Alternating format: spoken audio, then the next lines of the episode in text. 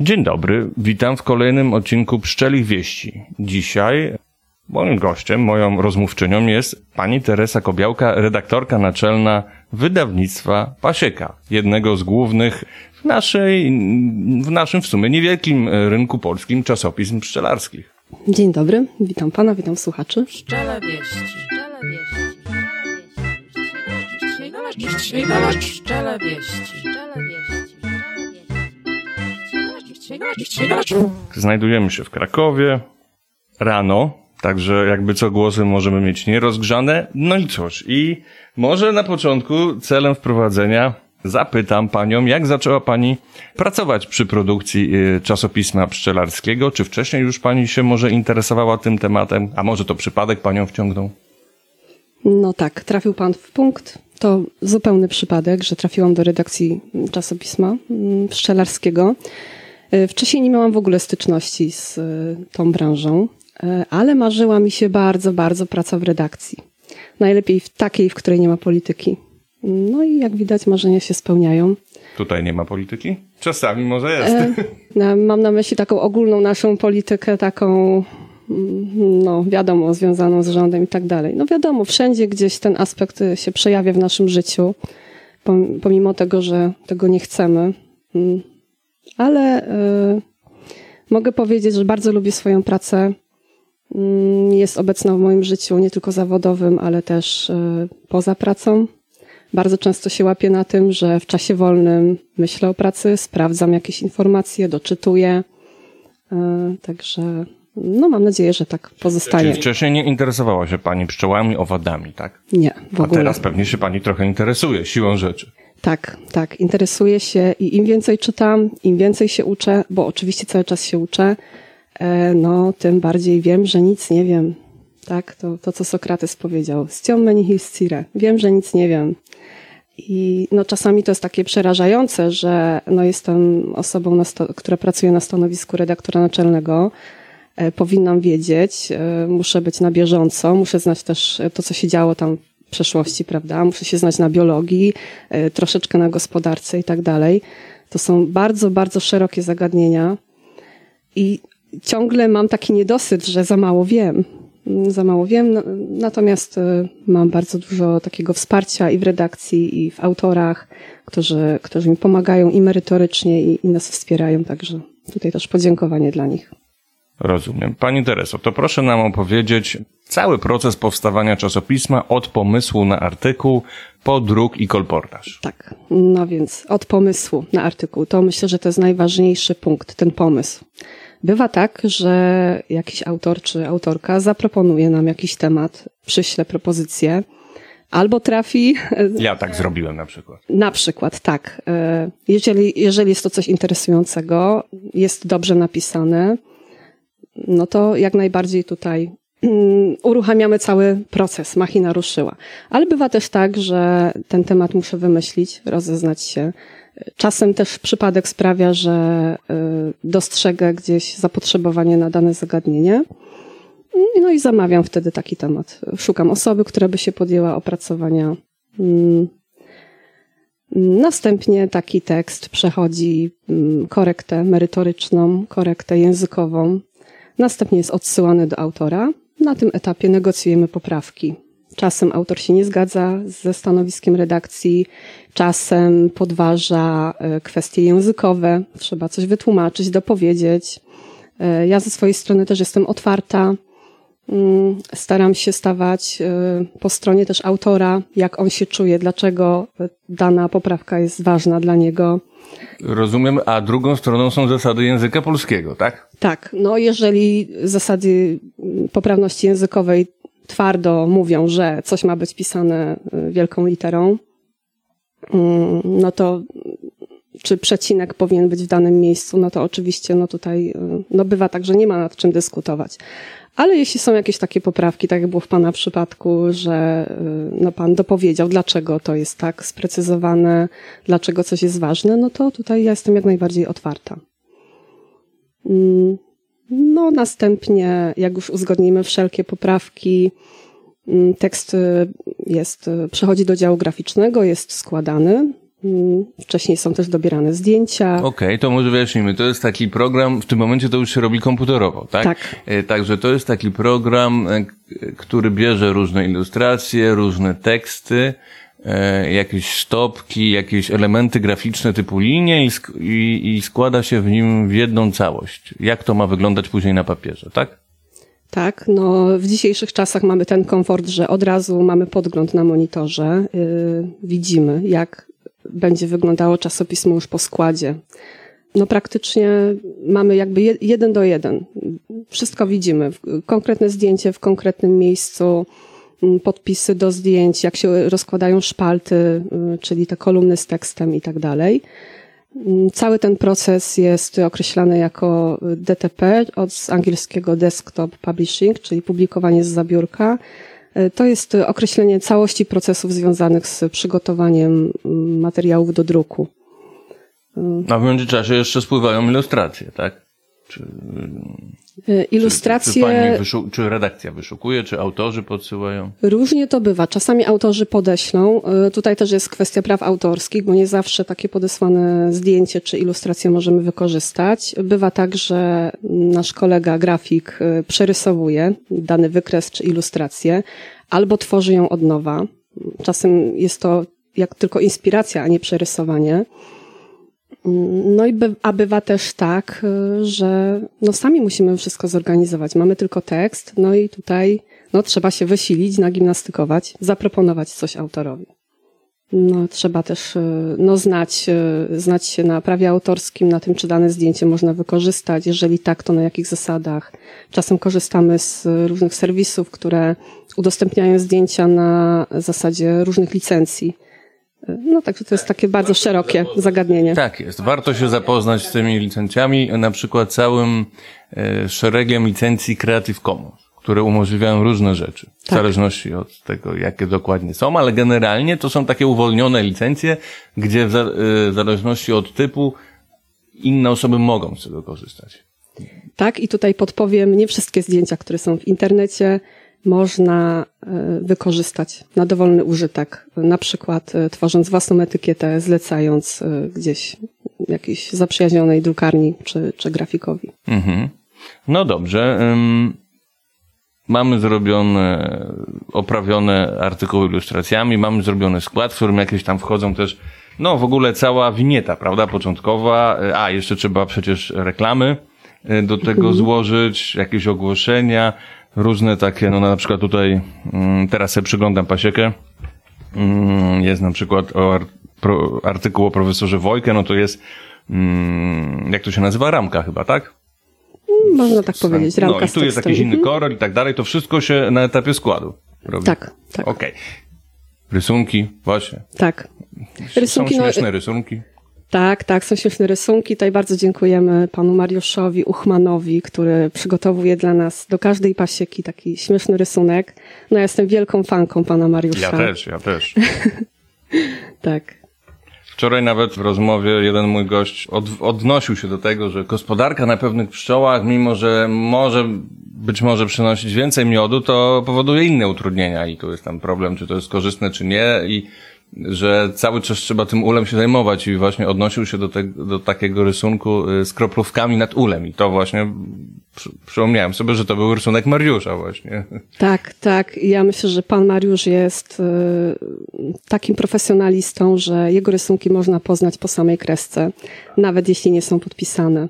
Ja bardzo długo pana Mariusza szukałam. Nie wiem, gdzie on się chował wcześniej, natomiast cieszę się, że dzisiaj jest z nami. Mam nadzieję, że będzie jak najdłużej z nami współpracował. Okej, jest czasopismo mm, gotowe, no prawie gotowe, jak się zaraz okaże, mm, w formie, że tak powiem, na desktopie, tak? Czyli cyfrowej. Co się dalej dzieje z tym? Jak w ogóle, a, proszę też powiedzieć, e, bo to też może nie wszyscy mogą sobie zdawać sprawę, i, e, na ile wcześniej takie czasopismo w formie desktopowej musi być gotowe przed datą wydania?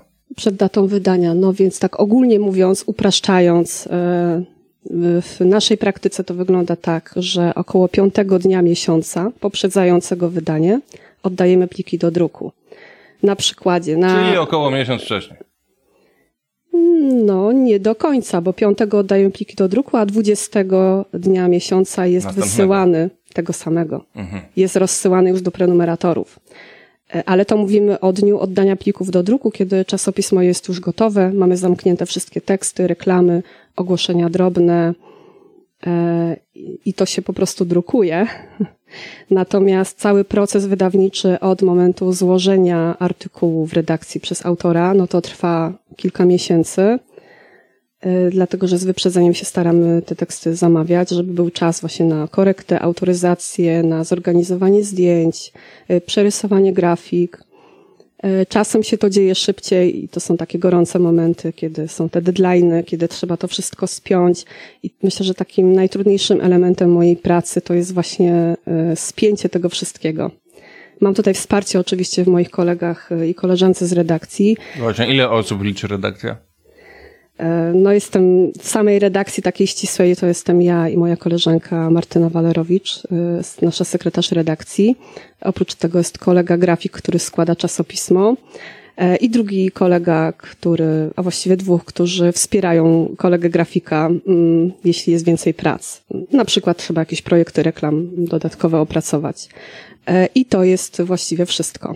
Mm, Oczywiście są jeszcze osoby z zewnątrz, które nas wspierają, są osoby, z którymi konsultuję czasami treść artykułów.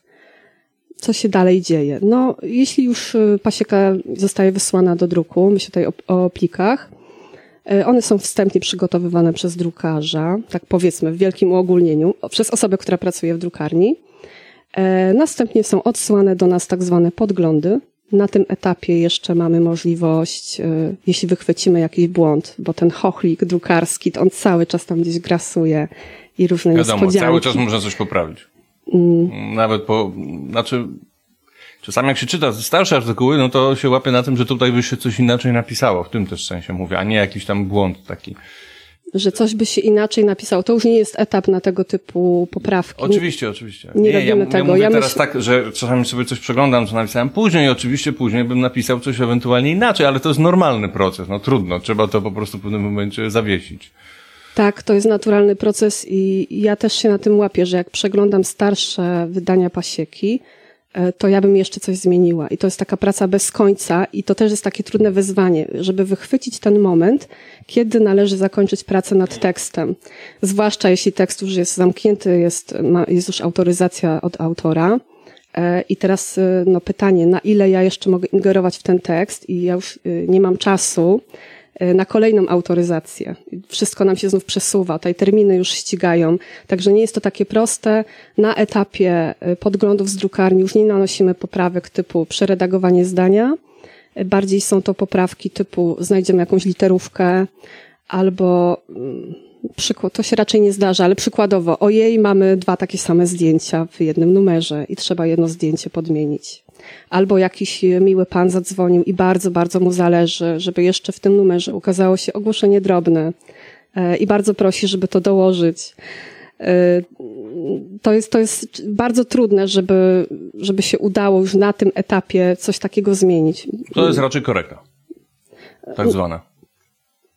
Korekta jest, jest wcześniej oczywiście. To jest kilkuetapowa. Pierwsza korekta jest w momencie, kiedy autor przyśle do nas artykuł i jest on poddawany właśnie prasom redakcji. No to jest y, kilkukrotne czytanie takiego artykułu. Potem kolejna korekta jest po składzie już y, numeru. Rozumiem. Dobrze, no to załóżmy, że wszystko jest ok, wraca to do, do drukarni, tam y, to jest pewnie druk offsetowy. Tak jest, to jest druk offsetowy. E, Jeśli to określenie nic nie mówi czytelnikom, to może przybliżę, że myślę, że przy dużych nakładach to jest już teraz norma. Druk offsetowy umożliwia nam wydrukowanie szybko dużych nakładów. Pasieka liczy obecnie 10 tysięcy egzemplarzy drukowanych. Oprócz tego mamy jeszcze e-prenumeratę. Ale tutaj, jeśli mówimy o druku, no to na tym się skupmy. Druk offsetowy jest y, jakby, w, jak to określić, w przestrzeni kolorów cmyk, czyli cyjan, magenta, yellow i black. I na, na podstawie tych czterech kolorów, y, które są nanoszone mm, Na folię takie. na taką jakby specjalną folię. Znaczy to jest taka technologia, y, gdzie jedne kolory zostają, zostają, może nie jedne kolory, ale jedne przestrzenie są, odpycha, odpychają kolor, drugie przyjmują na, i to, co te, które przyjęły, to, to w tym miejscu mamy nadruk. Można sobie tam y, wygooglować, zobaczyć sobie filmiki. Na naszym fanpage'u też jest bardzo fajny filmik z drukowania, z drukowania pasieki. Tak jest. Znaczy to polega na tym, że farba jest po prostu tłusta i nie przyjmuje wody i te miejsca e, no to się, to jest taki proces fotochemiczny już e, tych folii, tak? No i te miejsca można powiedzieć, że się tak jakby wywołują. Gdzie, na, gdzie padła właśnie, gdzie ten tusz drukarski tam został naniesiony. Zgadza się. Mhm. No i są te folie i po prostu kiedyś to się nazywało zecer w takiej tradycyjnej drukarni, e, który składał też czcionki. No teraz już tego nie ma i ta nazwa chyba nie funkcjonuje w drukarni. W każdym razie no jest jakaś osoba odpowiedzialna, żeby to dobrze ułożyć te folie ze sobą i, i rusza maszyna drukująca na papierze. Bo to są matryce, o to o czym powiedzieliśmy. Tak, tak, zgadza się. No i z tego co wiem, to rzeczywiście nie używa się już określenia zecer w drukarni. No dobrze, i co dalej? Bo to nie koniec przecież. No. Dostają Państwo nakład do siebie, do redakcji, nie wiem, trzyma to Pani pod łóżkiem, co się z tym dzieje? Y, Pasieka, jeśli już zostanie wydrukowana, wiadomo, tam cały etap y, związany z drukowaniem typu zszywanie poszczególnych egzemplarzy, przy, przycinanie ich, żeby miały ten format, który Państwo dostają. Następnie część nakładu jest foliowana, etykietowana już w drukarni i bezpośrednio z drukarni wysyłana do naszych prenumeratorów. Aha, czyli to drukarnia się tym zajmuje. Państwo... Znaczy, drukarnia nakleja etykiety adresowe, które my przygotowujemy wcześniej. E, Natomiast no, już cały proces wysyłki, no to się odbywa jakby Jest w rękach drukarni. Czy tam jakieś firmy, która współpracuje z drukarnią? E, część, e, znaczy tak, dokładnie to jest tak, przygotowywana jest w drukarni pasieka do wysyłki, czyli egzemplarz jest zafoliowany, jest naklejona etykieta adresowa, przyjeżdża do nas transport e, i od nas jest już wysyłany. My musimy sprawdzić też, czy wszystko jest w porządku, wyrywkowo gdzieś tam I to jest poszczególne Pocztą Polską, egzemplarze. Tak, pocztą polską. Ale jeszcze oczywiście w XXI wieku istnieje e, wersja elektroniczna, nawet kilka takich wersji, tak? E, Bo jest na przykład aplikacja bardzo wygodna, bardzo fajna, z której sam korzystam. Mm, Jest na stronie w formie też takiego PDF-u, czyli można powiedzieć, że takiej samej e, mniej więcej jak wydawnictwo papierowe, ale też w formie subskrypcji, e, prenumeraty, to się u was nazywa, no czyli bardziej to przypom- po prostu stronę www wtedy przypomina. Tak jest. Y, E-prenumerata to jest dostęp do elektronicznej wersji naszego czasopisma, ale nie tylko, bo mamy też prawie 30 książek i są też wszystkie wydania pasieki. Odkąd y, pasieka się zaczęła ukazywać, czyli od 2003 roku. E, I po wykupieniu e-prenumeraty y, otrzymuje się dostęp do wszystkich tych treści. E, Więc jest to bardzo atrakcyjna tutaj forma. To prawda. Zresztą tam nie tylko są, e, nie tylko jest czasopismo, bo są też właśnie książki różnego rodzaju. Y, Sam portal pasieka24.pl jest bardzo rozbudowany. Y, Codziennie pojawiają się wiadomości ze świata i z Polski związane z pszczelarstwem i to jest otwarty dostęp, do tego nie trzeba mieć y, e-prenumeraty. Y, ja- I również ma się dostęp do fragmentów artykułów. Niektóre artykuły są dostępne w całości, ale nie ma ich y, mm, zbyt dużo. Do fragmentów to chyba do wszystkich można. e, Y, Jest dostęp. Fragmenty są dla wszystkich, tak. Natomiast y, niektóre artykuły publikujemy w całości dla wszystkich. Natomiast wszystkie artykuły, pełna treść jest dostępna dla e-prenumeratorów i to jest całość treści na naszej stronie. Wystarczy jedna e-prenumerata i jest dostęp do wszystkiego. Do wszystkich książek i wszystkich numerów pasieki. W sklepie pasieki można też znaleźć różne gadżety, właśnie też inne książki, a w samej pasiece pojawiają się też reklamy. Czasami można się spotkać z takimi głosami, że no e, za dużo jest tych reklam, one są niepotrzebne, dlaczego jeszcze do jakieś dodatkowe gadżety, jak na przykład etykiety i tak dalej, czy e, czy aktualnie dałoby się w ogóle utrzymać takie czasopismo bez tych doda- dodatków? Bez dodatkowego źródła dochodu. Mhm, Byłoby to na pewno bardzo trudne. Mm, Być może w jakimś sensie by się dało, ale na pewno nie byłby to taki poziom, jaki jesteśmy dzisiaj w stanie zapewnić, poziom publikacji. Wydanie czasopisma to jest ogromny nakład pracy, ale też finansowy. Koszty druku, koszty przygotowania publikacji, honoraria dla autorów. y, Staramy się doceniać dobrą pracę. y, Honoraria dla autorów zdjęć, koszty transportu, koszty wysyłki, y, które są już wliczone jakby w prenumeratę, no to niestety to wszystko kosztuje. Ja bym chciała tutaj mówić, e, że to jest taka misja. Ja bardzo lubię swoją pracę e, i nie przeliczam wszystkiego na złotówki. Natomiast jeżeli się prowadzi działalność i firmę, to niestety jest to nieodłączny jej element. I te reklamy pozwalają nam na sfinansowanie y, druku czasopisma. Y, Gdyby ich było mniej, pasieka byłaby droższa. Mm, Bo też pojawiały się takie głosy czytelników, No a wtedy że pewnie mniej osób by kupowało, więc tak, tak, mniej by kupowało Mniejszy i tutaj ten dostęp wiedzy by był budżet. ograniczony. Tak, budżet byłby mniejszy. No wystarczy porównać e, czasopisma Pasiekę e, z innymi, może nie tylko polskimi, światowymi właśnie. i jakby no Mamy tutaj, tutaj widać. American Beat Journal, proszę sobie też przejrzeć, e, dwa, e, dwa egzemplarze z, z innych miesięcy i to fakt, że no tamten rynek jest większy, tam ludzie mają więcej pieniędzy, więc niewątpliwie to czasopismo jest grubsze. E, w podobnej cenie jak nasze tutaj polskie, a jednocześnie grubsze, czyli można powiedzieć, że tutaj lepiej, ale jak się go przegląda, to tam jest mnóstwo reklam. I to też e, takich całostronicowych, na przykład o tutaj. e, tak. Reklama ciast pszczelich. Tak, no I to jest. To jest już teraz e, norma na rynku wydawniczym, że te reklamy się pojawiają. E, Nie wiem też, jak u nich wygląda sytuacja z dofinansowaniem, bo my jako czasopismo nie otrzymujemy żadnego wsparcia, żadnego dofinansowania, więc no musimy sobie radzić sami. Nie wiem, jak to wygląda e, na rynku Też nie wiem, amerykańskim. też nie wiem, ale- Przypuszczam, że pewnie też, Tak też jakby się troszeczkę uspokoiłem, zacząłem przeglądać to, no w sumie chyba najbardziej takie prestiżowe, czysto pszczelarskie, branżowe czasopismo American Bee Journal e, z USA, no i jak zobaczyłem, że tam mają mnóstwo, chyba nawet więcej reklam niż te polskie, e, chociaż też grubsze jest, więc no, o, na przykład tutaj, no, bywa czasami tak, że jest pod rząd, no, cztery, cztery strony reklam w środku. Tak, W środku. A, a, To a, a zdaje się, że, że tutaj te polskie też mają coś takiego, że najczęściej jak są takie na całą stronę, to są na końcu albo na początku. Także można powiedzieć, że natomiast się. Amerykanie dają w środku. Także można by powiedzieć, że dla kogoś, kto ich nie chce, to jest mniej wygodne nawet. Mhm. No. No, u nas w redakcji przyjęliśmy też taką zasadę, że nie rozpychamy artykułu reklamami. To znaczy, jeżeli artykuł się zaczyna, to on się kończy i nie jest rozdzielony reklamami, aby tutaj nie rozpraszać czytelnika. Jeżeli w danym wydaniu pojawia się więcej reklam, to dodajemy dodatkowe strony. Nie wiem, czy czytelnicy to zauważyli. Dawniej pasieka liczyła 60 stron, obecnie jest 64. Zdarza się, że jest 68. Aczkolwiek mam wrażenie, że zostało to niezauważone przez czytelników, więc może warto o tym powiedzieć.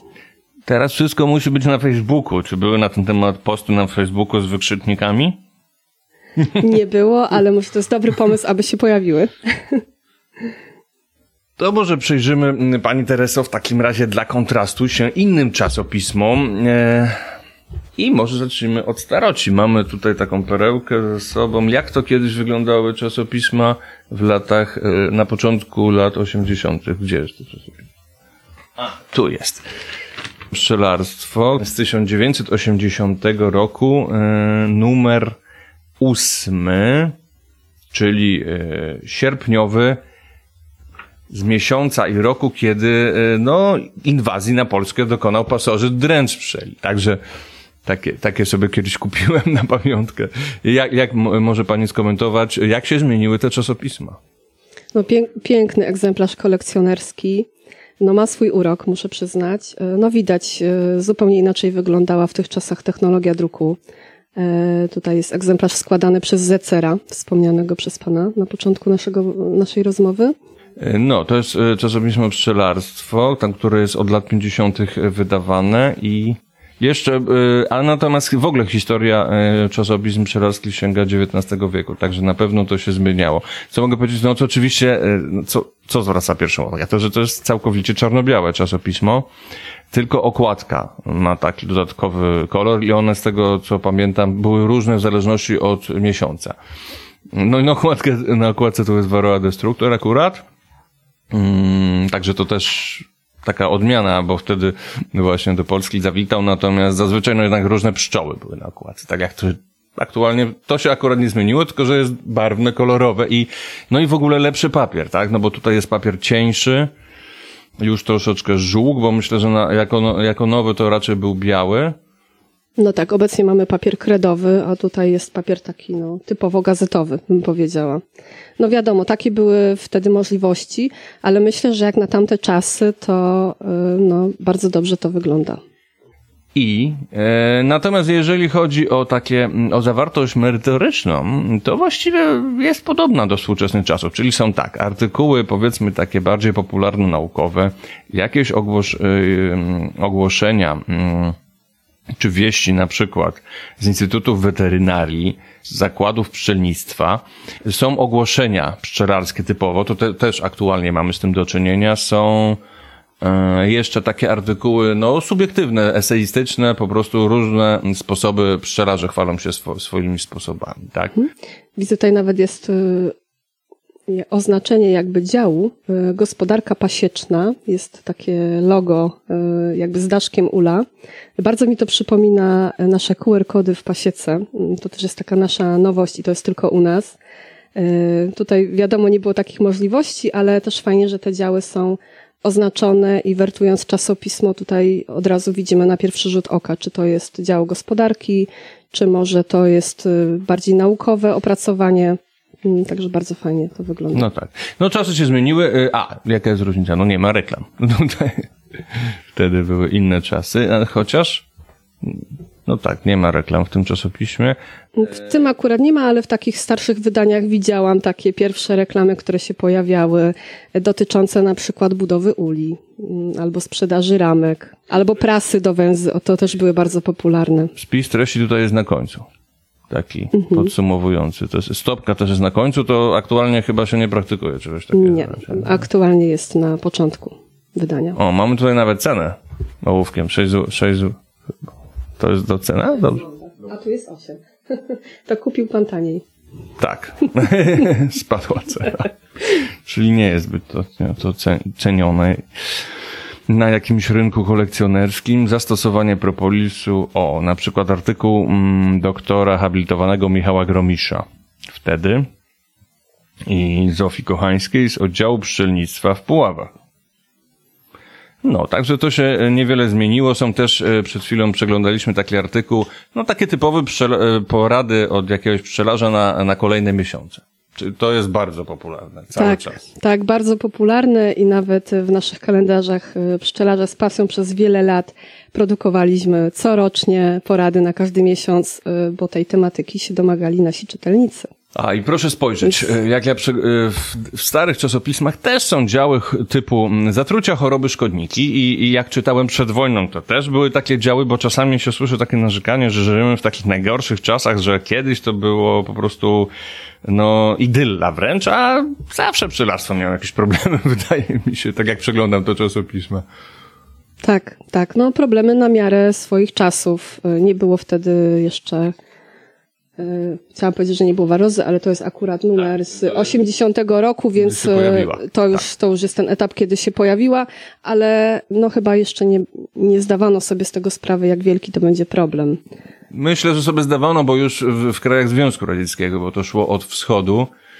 Z tego, co czytałem, zdawano sobie sprawę jeszcze kilka lat wcześniej, dobrych kilka lat wcześniej, czyli nie prawie, że podchodzących pod dekadę, robiono, e, wyjeżdżano do tych krajów. Tam polscy e, weterynarze u, uczestniczyli w jakichś projektach badawczych też w Czechosłowacji na przykład. Także próbowano, ale tutaj natura jest sprytniejsza od człowieka, no co z tego, że próbowano, no takie możliwości ma ten organizm, że no nie dało się go zatrzymać i jak wiemy w, właśnie w ciągu 50 lat opanował e, właściwie prawie całą kulę ziemską. Tak, no ja tutaj miałam na myśli świadomość takiego przeciętnego pszczelarza. Natomiast tutaj w tych poradach weterynaryjnych na następnej stronie widzimy artykuł o tytule Groźba warrozy w Polsce. Skoro w tytule się pojawiło słowo groźba, no to myślę, że to by tak sugerowało, że to nie jest coś takiego pewnego, tylko jakby takie widmo, które gdzieś tam nad nami ciąży. Ale to wiadomo, my tutaj już mamy y, większą wiedzę, wiemy jak się to dalej potoczyło i też patrzymy na to przez pryzmat naszych doświadczeń. prawda? Pomysły były różne, to prawda. E, Niektórzy wierzyli, że da się to zatrzymać i jednym z takich bardziej radykalnych pomysłów było to, że e, tworzymy e, specjalny pas przygraniczny tam, ze, wtedy to był jed, jeden, jedno państwo, tak, czyli Związek Radziecki I wszystkie, e, wszystkie wybijamy pszczoły, które tam, e, wszystkie rodziny, które tam, tam się znajdują. No ale ten, ten pomysł nie wszedł w życie, było to na zasadzie ognisk. Trochę tak jak teraz ze zgnilcem, czyli jeżeli ktoś stwierdzał mm, warozę na swojej pasiece, no to po prostu był to o, o, okręg zapowietrzony.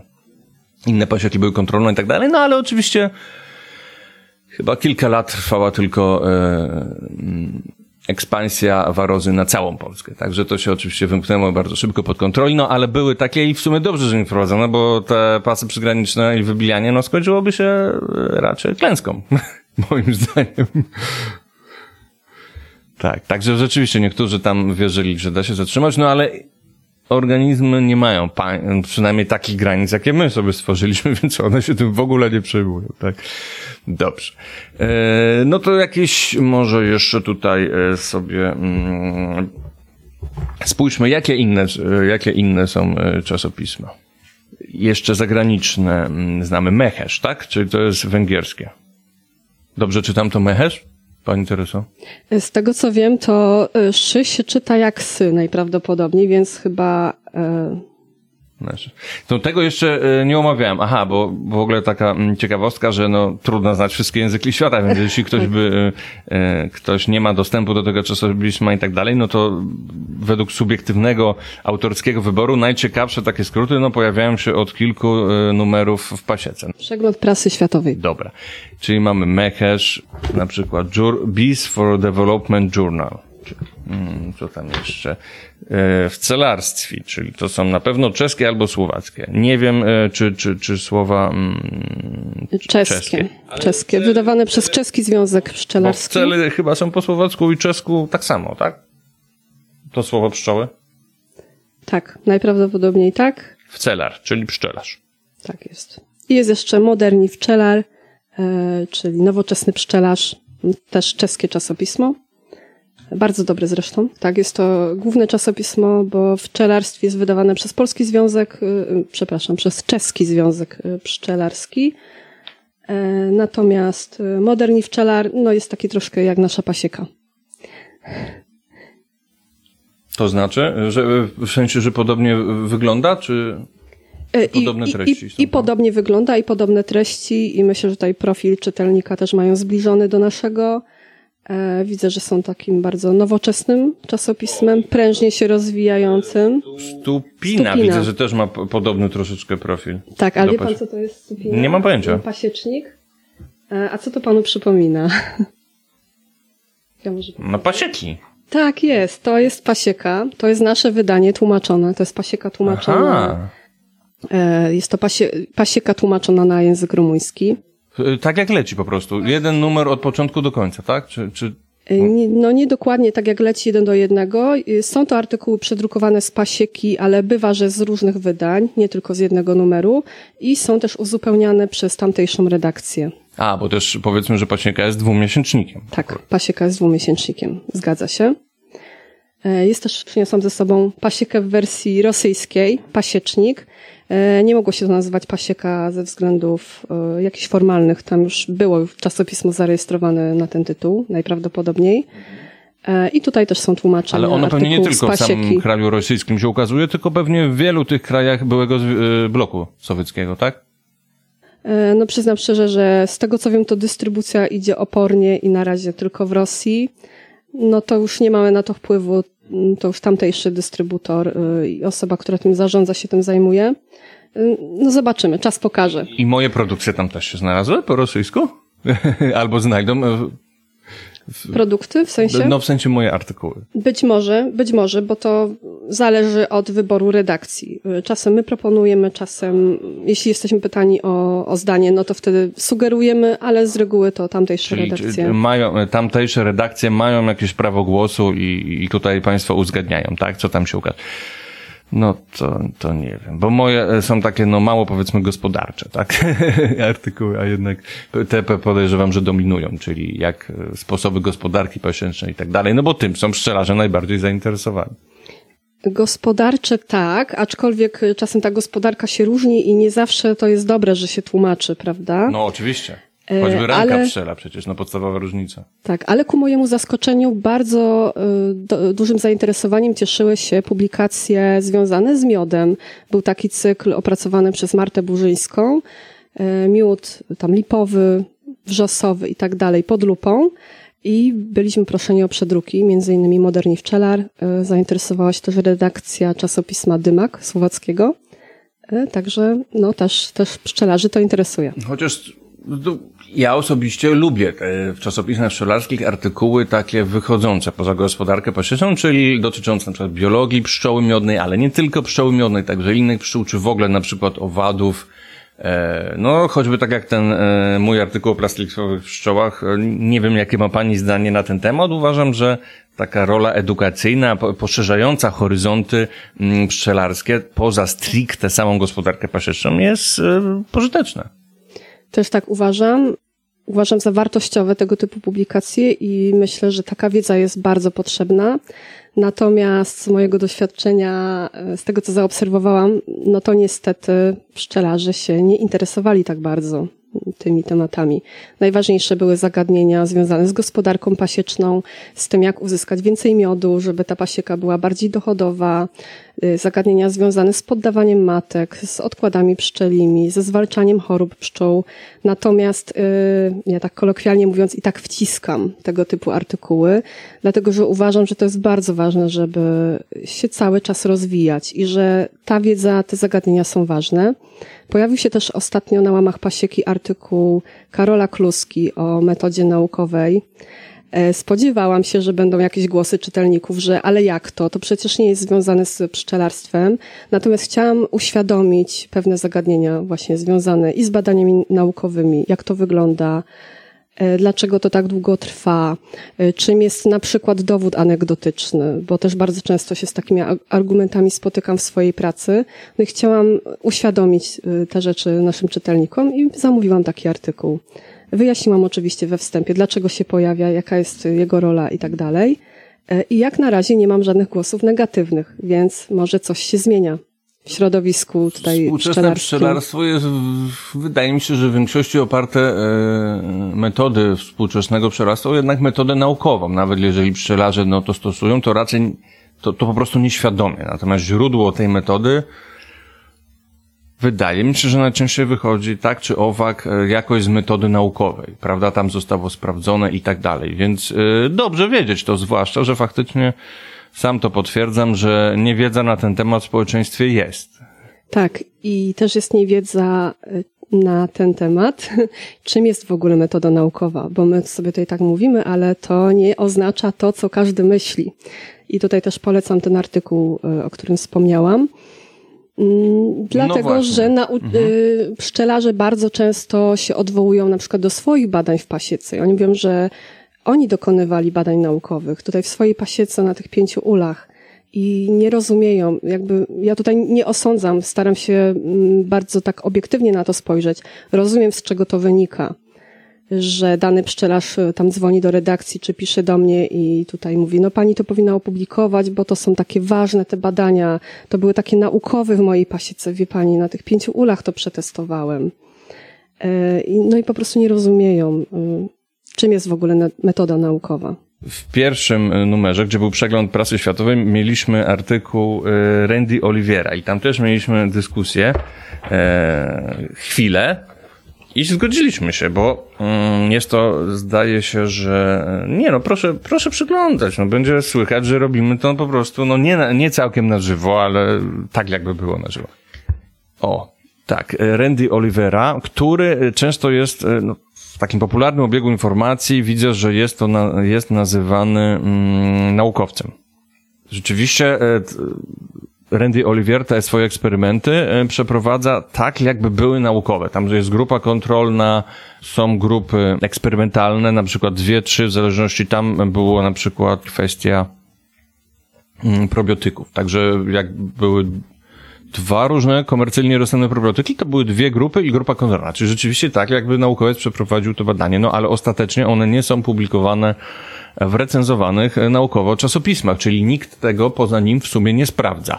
E, Być może jego znajomi sprawdzają, no ale o to chodzi w tych, e, w tych recenzjach naukowych, żeby to było przez niezależnego recenzenta, który nie wie, kogo ocenia. Te nazwiska i tak dalej są tam zakodowane, no żeby nie dochodziło do jakichś nadużyć. Chociaż oczywiście i tak no, dochodzi czasami, no bo jesteśmy tylko ludźmi, no, natomiast no, to zmniejsza prawdopodobieństwo, więc pytanie, czy, czy coś takiego, co jest nawet robione ze, ze standardami naukowymi, ale ostatecznie nie, nie zostaje opublikowane w czasopiśmie naukowym, czy możemy nazwać, że to jest e, eksperyment naukowy? Czy, czy, Tak. czy, czy, czy, czy, to prowadzi do dowodu naukowego? Bo ja bym raczej twierdził, że to jest wtedy nadal na, na poziomie hipotezy. Tak, no z tego co mi wiadomo, to jest bardzo częsty problem e, właśnie z powtarzalnością badań naukowych, bo nawet jeżeli zostaną e, wszelkie standardy zachowane badań naukowych, jest grupa kontrolna i tak dalej, e, to w momencie, kiedy kolejny naukowiec, przy, wykorzystując te same metody badawcze, które są bardzo skrupulatnie opisywane, żeby wszystko było jasne, wiadome, I bardzo często jest tak, że no nie, nie udaje się powtórzyć i te wyniki się różnią, z tego co wiem. I tutaj też pojawiają się kolejne problemy typu mm, na przykład takie prozaiczne związane z finansowaniem takich badań. No bo kto będzie finansował badania, które już się odbyły, tak? Tylko po to, żeby je powtórzyć i sprawdzić. Także no to jest taki szereg problemów, z którymi naukowcy się muszą zmierzać. Zgadza się. To jest taki problem trochę z komercjalizacją nauki, natomiast e, formalnie rzecz biorąc, zgodnie z, z filozofią nauki, to takie replikacje powinny być robione, nawet jeśli nie muszą być dokładnie takie same, mogą być w innych warunkach, ale mu, trzeba sprawdzać to, co było wcześniej. Najczęściej aktualnie się robi tak, że replikacja jest po prostu w innym eksperymencie, który opiera się na tym założeniu, które wyszło e, w poprzednim badaniu, wykorzystuje go niejako i jeżeli to dalej się sprawdza, no to w tym sensie jest replikowane, tak? Em, Natomiast faktycznie przydałyby się pewnie takie no stricte replikacje, czyli potwierdzenie tych samych badań. No niektórzy nawet mówią na przykład, że w, w psychologii nazywa się to kryzysem replikacyjnym. Niektórzy naukowcy tak są, że zgodni, że coś takiego istnieje, niektórzy, że nie. Takie zjawisko. Jak jest, nie wiem. Natomiast na, dokładnie. Natomiast na pewno, jeśli wzrasta znaczenie czasopisma i powiedzmy, no, takie mm, nieścisłości, jakieś takie całkowicie, no, nie wiem, jak to powiedzieć, bugi, wtopy, czyli po prostu jakieś takie wybryki, które nie powinny się ukazać, no to w takich bardzo prestiżowych czasopismach to jest jednak rzadkie zjawisko. Mimo wszystko w, tych, w toku wiedzy od tych pomniejszych czasopis do tych większych jednak wraz z liczbą cytowań tego, jak inni naukowcy odnoszą się do tych eksperymentów i, i, i, w- i wchodzi to w swoje, no to, to raczej rzadko na, ty, na tych topowych czasopismach e, jest jakiś taki duży błąd, no taki najsłynniejszy, jaki ostatnio um, kojarzę, to jest ta sprawa e, szczepionek na przykład i autyzmu. To było w Lancet, czyli w jakimś takim prestiżowym, no i później okazało się, że to y, był, mm, był konflikt interesów i tam w ogóle to było źle przeprowadzone. I źle zrecenzowane, ktoś tam był przekupiony i tak dalej. No, ale ostatecznie skończyło się to tak, że jednak wycofa, wycofano ten numer, a ten autor stracił prawo wykonywania zawodu. Tak, ale niech pan y, tutaj y, spojrzy na konsekwencje tego, tej publikacji i jak to krąży do dziś i żyje własnym życiem.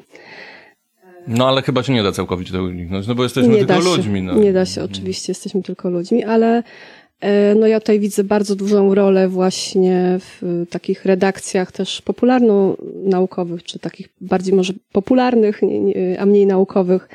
E, No bo wszystko tutaj, znów wracamy do tego tematu niewiedzy i edukacji.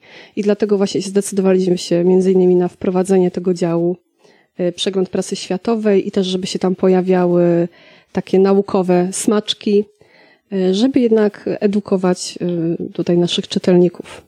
No tak, to prawda, bo nawet omawiamy coś takiego jak e, po prostu rodzaje bakterii, które występują u pszczół.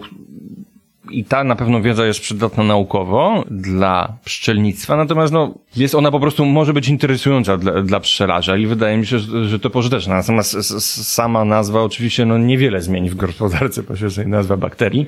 Może być interesująca i warto wiedzieć, natomiast ja dostrzegam taki swojego rodzaju kryzys z popularyzacją nauki, to znaczy naukowcy z różnych względów jakby no nie dzielą się tą swoją wiedzą, a jeżeli już się dzielą, to rzadko jest tak, że potrafią to robić i ten y, jakby język, informacje prze, przekazywane przez nich są na tyle skomplikowane i trudne, że nam, takim przeciętnym zjadaczom miodu, jest trudno to zrozumieć.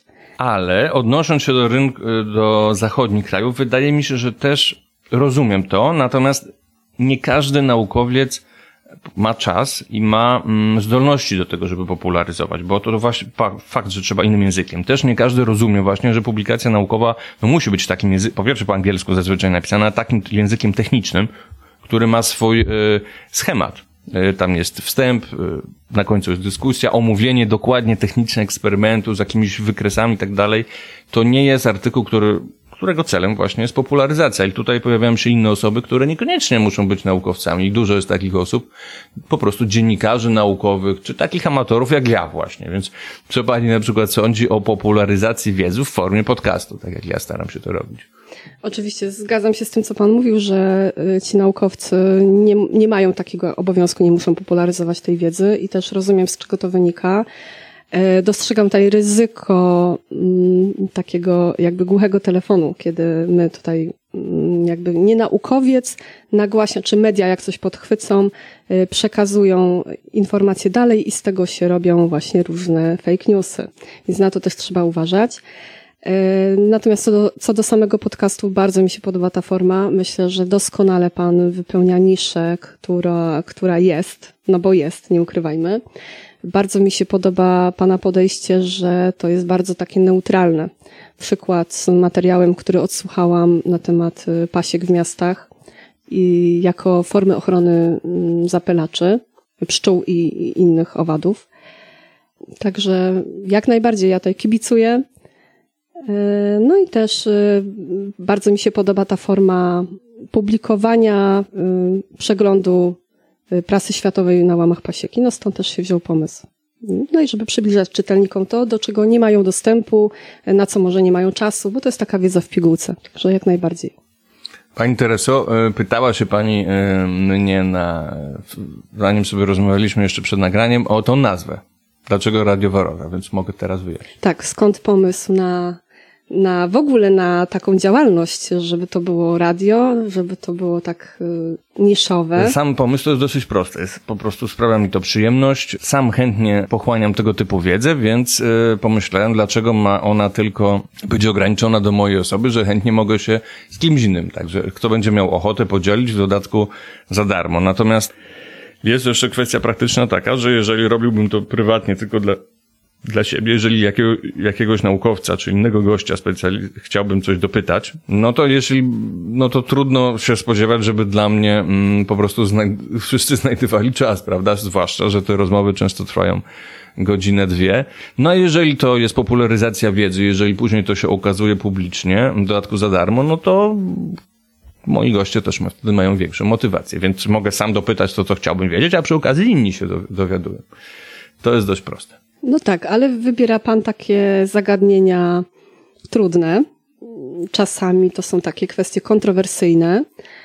Bo takie mnie interesują. I wcale Pan się nie skupia na tym, żeby to było takie chwytliwe, żeby te tytuły były takie poczytne, żeby to był taki clickbait, tak? No że... może nie umiem tego robić, ale nie, clickbaitu to tak nie lubię. Jeśli już, to tylko taki lekki. Na przykład, no jeżeli jest tytuł czasopisma naukowego, mm, zbadaliśmy to i to i wyszło nam to, to można na przykład, jeżeli tu jest, bo ostatnio taki tłumaczyłem, jeżeli jest tam cecha VSH, czyli cecha higieniczna pszczół, jeżeli w tym badaniu wychodzi, że duży, że ta cecha również może zabijać pszczoły, mm, no to można dać tytuł na przykład VSH zabija pszczoły. Uważam, że to jest ok, jest to lekko sensacyjne, ale no tytuł dokładnie mówi o tym, co będzie w treści. Natomiast taki czysty clickbait to jest o tym, że to się nie, to się tylko bardzo luźno odnosi do treści, nie?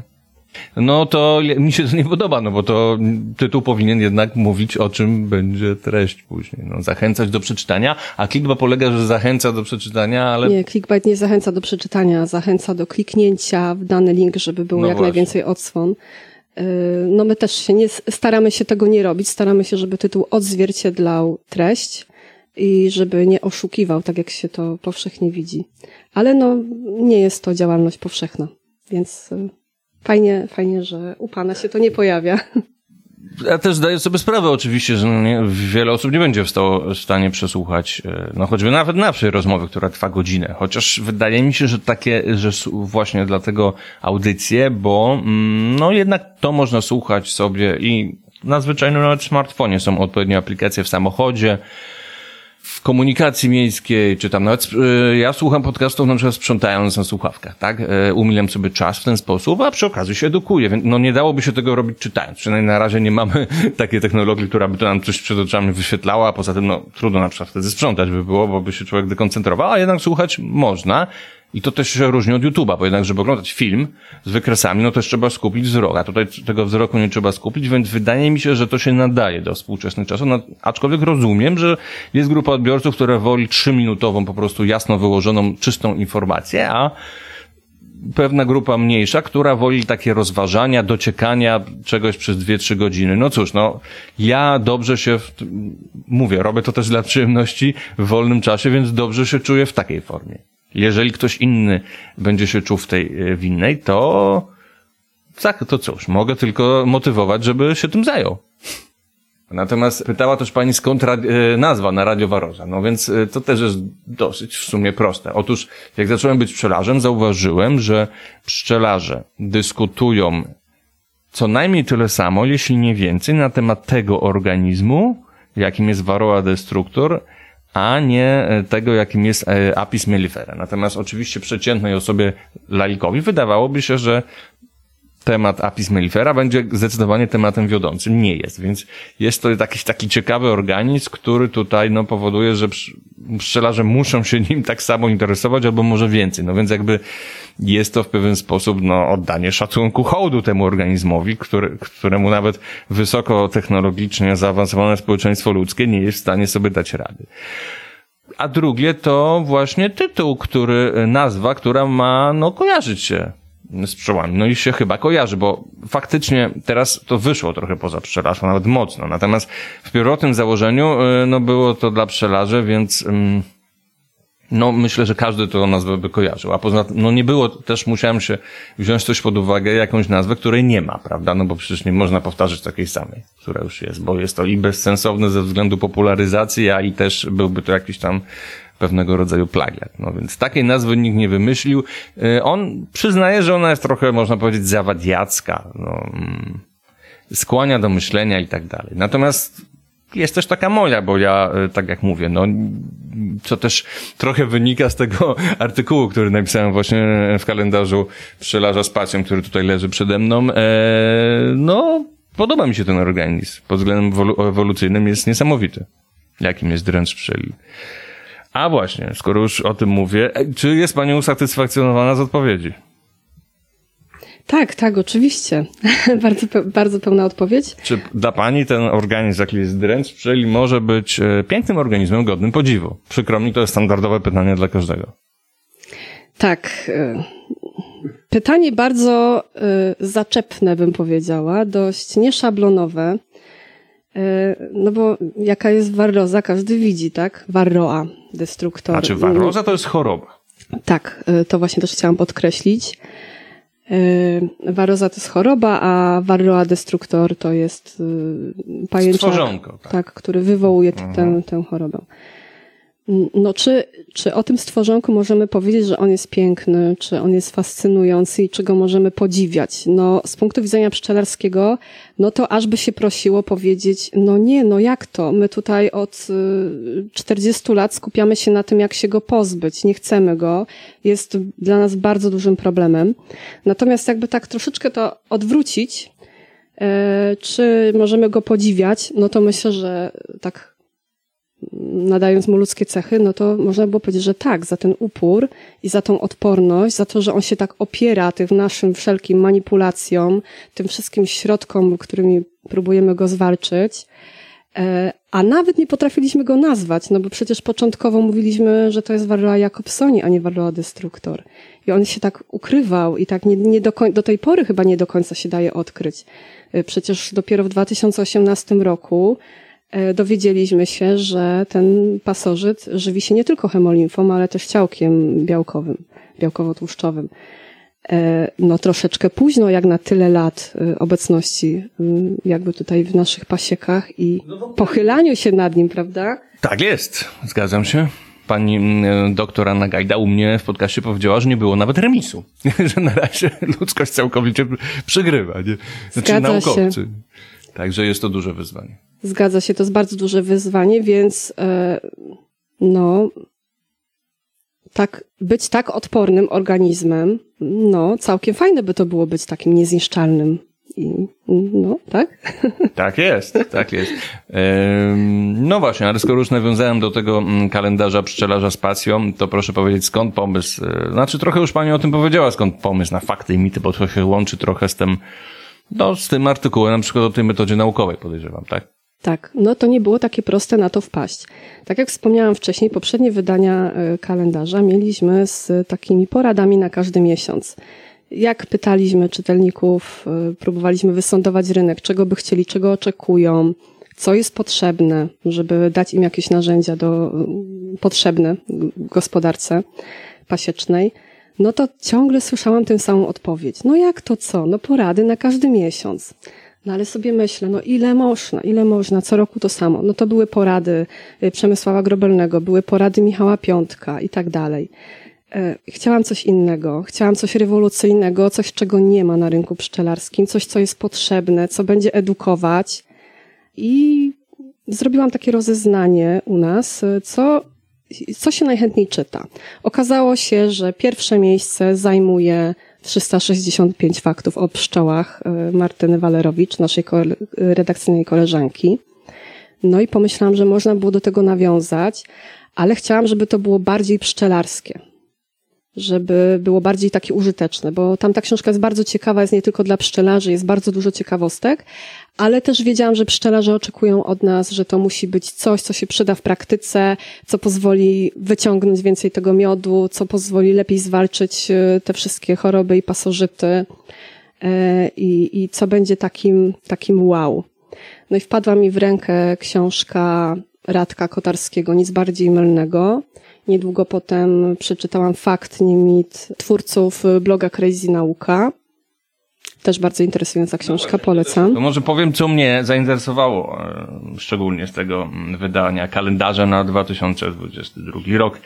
E, Na przykład e, mm, artykuły pan Anny Gajdy o tym, że pszczoła miodna nie żywi się tylko ciałem tłuszczowym. Tak, znaczy ja tego się spodziewałem, no bo przejrzałem ten artykuł, tą publikację e, Ramzeja, tak się nazywa ten naukowiec. Znaczy tam oczywiście to zespół jest naukowców, ale powiedzmy ten taki lider mm, o tym, o tym odkryciu. No i ono, to badanie jest bardzo ciekawe. Tam nawet robili takie laleczki mm, z- substancjami odżywczymi białkowe, które przypominały larwy. Także bardzo ciekawe, ciekawo ilustrowane też to badanie, ta publikacja. Natomiast no właśnie, ona przecież mówiła o preferencjach dręcza pszczelego, a nie o, o, o kategorycznym e, stwierdzeniu, że już nie żywi się, e, nie możesz się żywić hewo- hemoliwą, tylko że wydaje się, że preferuje to. I tu też właśnie, no oczekiwałbym, jak to na jakiejś replikacji, czyli właśnie jeśli nie powtórzenie tego samego eksperymentu, no to, że e, wiedza na ten temat będzie wykorzystywana w innych eksperymentach. I wtedy jakby się utwierdzimy. Na razie mamy tą jedną publikację, to raz. A dwa, że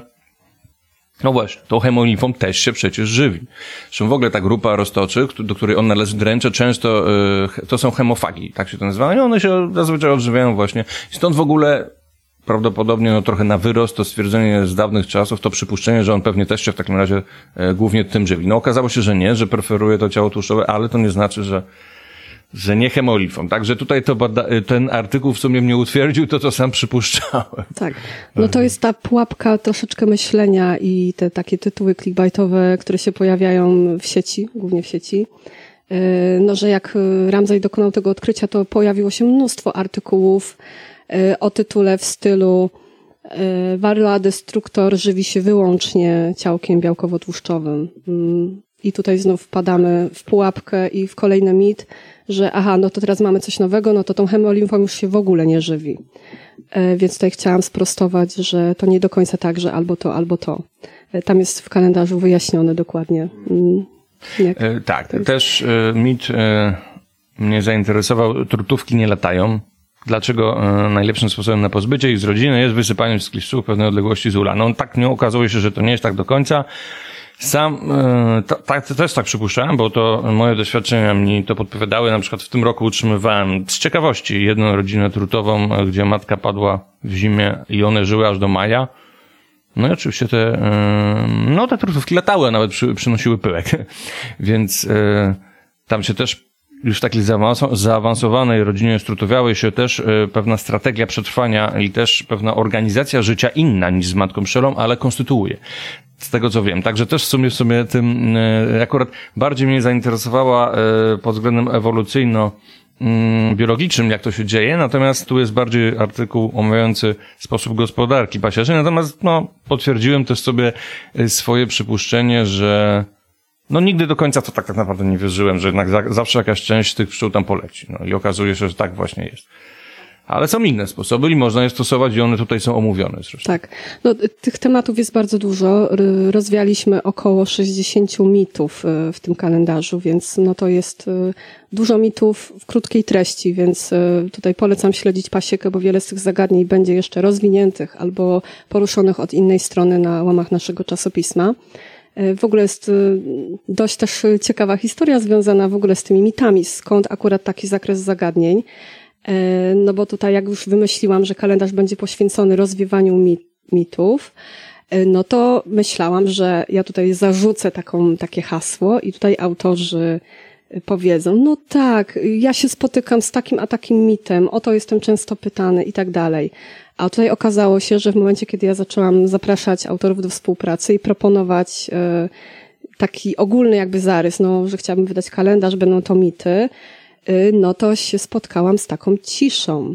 I to, to było bardzo takie trudne zacząć, bo jak już ruszyliśmy, jak już przygotowałam zagadnienia, y, opracowałam te pierwsze tematy, no to potem już ruszyło, ale ten moment takiej ciszy, no to, to był taki trudny moment dla mnie. Ale to też dlatego, że nie kontaktowała się pani ze mną, bo na przykład ja od razu się podekscytowałem tym tematem, bo Tak. lubię. A kontaktowałam się, czego efekty widać. Polecam tutaj też publikację w kalendarzu, kto jest ciekawy. Też ma najwięcej odsłon y, na Pasieka 24 ten artykuł, więc może to zaintryguje słuchaczy i zerkną. Dlaczego? Co tam takiego jest? Tak jest, zwłaszcza, że e, chętnie odpowiem też na pytania merytoryczne. Chodzi o ewolucję kreacjonist ewolucyjno-kreacjonistyczną e, mitologię pszczelarską. Też jeszcze wracając do tego, co, co moją uwagę zwróciło, to o tym, że matka pszczela no, składa zapłodnione jajeczka. Tak, tak, to jest Też nie wiedziałem akurat o tej ciekawostce, także to zwróciło moją uwagę. Ten mit y, pokazuje, jak my potrafimy wpadać troszeczkę w takie pułapki naszego myślenia i troszkę w taką rutynę. Bardzo często się pojawia w różnych nawet programach edukacyjnych, że no, tutaj matka pszczela składa jaja zapłodnione i niezapłodnione. Z jednych powstają robotnice, z drugich trutnie i tak dalej, i tak dalej. I tutaj będzie, słuchacze, którzy nie czytali kalendarza, czy w tym momencie usłyszeli coś niezgodnego z prawdą w tym zdaniu, które powiedziałam. Ale nie całkiem z prawdą, bo to oczywiście zależy od kontekstu, w jakim się to użyje i można też popełnić taki skrót. Także to jest ten jeden z takich mitów, który nie jest taki oczywisty. Tak? To jest taki skrót myślowy, nad którym się nie zastanawiamy i to jest dla nas tak oczywiste, że na to w ogóle nie zwracamy uwagi. A tak naprawdę ten kalendarz to jest książka, można powiedzieć, bardziej niż kalendarz. Każdy z naszych kalendarzy po wyczerpaniu nakładu jest dostępny w formie książkowej, już bez zawartości dni na poszczególne miesiące, e, na życzenie naszych czytelników. Więc, więc fakty i mity również będą dostępne. Dobrze, pani Tereso, jeszcze tutaj wykorzystam panią e, i pani wiedzę. Podobno jest pani specjalistką od etykiet. No staram się. Staram się, zajmuję się etykietami pod względem merytorycznym i zgodności z prawem, no bo trzeba różne Polskim wytyczne. oczywiście. Tak, tak. Y, I wsz- wszyscy, w ogóle nasze etykiety są konsultowane ze specjalistami z dziedziny prawa żywnościowego, y, więc y, tak, no siłą rzeczy można tak powiedzieć. Dobrze, no to proszę powiedzieć, jak powinna wyglądać etykieta. Chodzi, powiedzmy, no zacznijmy od standardowej sytuacji, czyli namiot. Tak, mm, miód jest najczęściej sprzedawanym produktem pszczelim, więc najwięcej tych etykiet y, tutaj się sprzedaje, tam jest zainteresowanie. E, niestety wydaje się to bardzo prostą kwestią. Miód znakujemy już od y, iluś tam lat i wydaje się to proste pszczelarzom. Natomiast pojawia się coraz y, więcej takich zapytań i coraz więcej problemów z tym związanych. I to są, wydaje, wydawałoby się, że proste, prozaiczne zagadnienia w stylu na przykład, y, czy możemy napisać, że miód jest naturalny? Niestety nie możemy, bo nie to jest możemy. bardzo częste. Tak, to jest bardzo częste i ja nawet w momencie, kiedy konsultowałam nasze etykiety, które oferujemy do sprzedaży, uzyskałam opinię prawnika, że może być taki zapis, że miód jest naturalny. Być może dlatego, że to jest bardzo powszechne. Tutaj też zależy od interpretacji przepisów. Natomiast kiedy No to jest dobry zapoznałam zabieg się... marketingowy. Po prostu słowo naturalne zrobiło taką karierę, że praktycznie no w sklepie no wszystko jest naturalne, więc tak, Tak. naprawdę w pewnym momencie, a co nie jest naturalne, ale to w ogóle to słowo jest kontrowersyjne, bo tak naprawdę no naturą są też prawa fizyki, więc wszystko zależy w jakim kontekście to mówimy, no. Bo można powiedzieć, że wszystko jest naturalne, no. To, No co tak. nas otacza, no. No i taki zapis jest bardzo powszechny. Wystarczy się udać do sklepu spożywczego, no i widzimy jogurt naturalny, mm, widzimy sok naturalny, tylko naturalne składniki i tak dalej.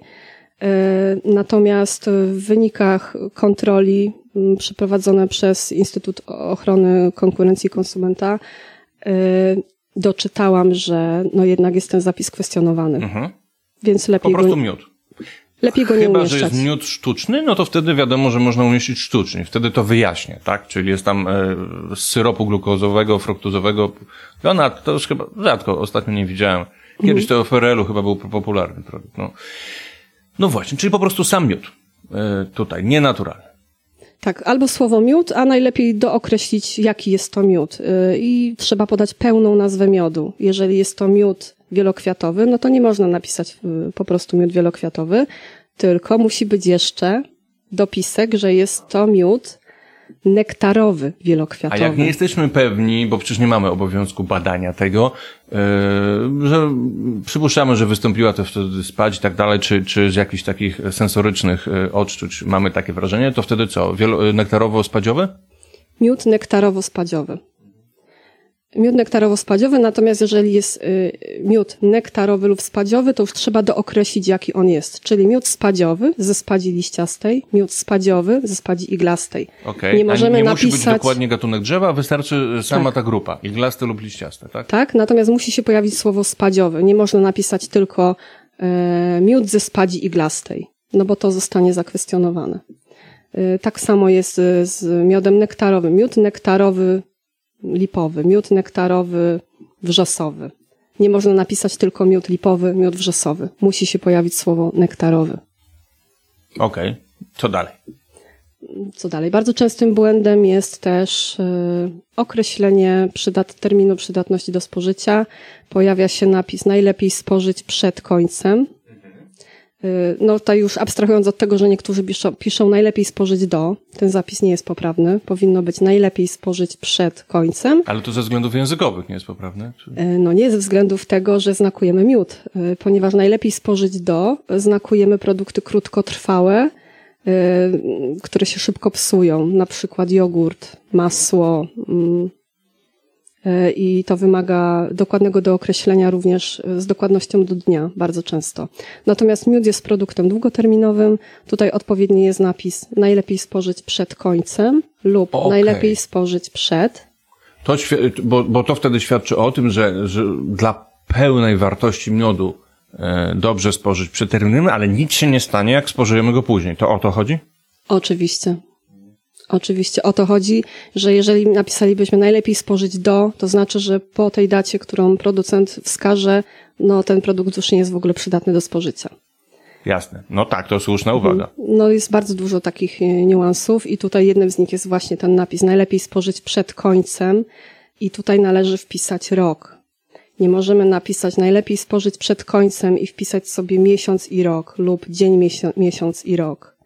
Jeżeli chcemy koniecznie wskazać miesiąc albo dzień i miesiąc, co dla miodu jest w ogóle nie, niepotrzebne, No nie, nie da się co do dnia y, po prostu wyznaczyć tej granicy. Nie? no ale w praktyce się to pojawia. Widać takie opakowania, że, że jednak pszczelarze no, mają ochotę określić sobie dzień, miesiąc i rok.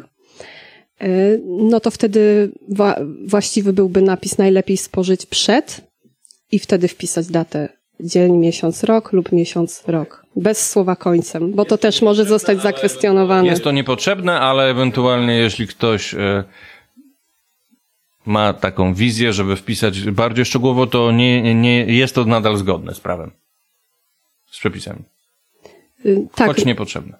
Tak, tak. Jest, jest to niepotrzebne dla produktów, które są e, waż, które nie tracą swojej, swoich właściwości przez minimum 18 miesięcy, to mówimy, że to jest produkt długoterminowy. Tutaj miód jak najbardziej spełnia ten warunek. No nawet dłużej można go spożywać, tylko Może mówię, tutaj dłużej. Mhm. chodzi o te niuansowe jakieś tam substancje, tak? Natomiast no, na przykład, e, no na przykład ciasto to nawet można bez problemu zrobić jeszcze starszego prawdopodobnie, dodać, dodać go do ciasta. No, to, to oczywiście, tylko chodzi o to, że y, kiedy produkt jest, dany produkt jest produktem tak zwanym długoterminowym y, z punktu widzenia prawnego, no to to są te produkty, które y, powyżej 18 miesięcy zachowują swoje właściwości, więc no miód jak najbardziej powyżej 18 miesięcy według przepisów y, nawet nie polskich, bo unijnych. y, Tutaj w ogóle jest bardzo trudno znaleźć podstawę prawną, ale krąży to w środowisku pszczelarskim, więc możemy też przy tym zostać, że trzy lata to jest y, wartość, przy, przydatność dla miodu.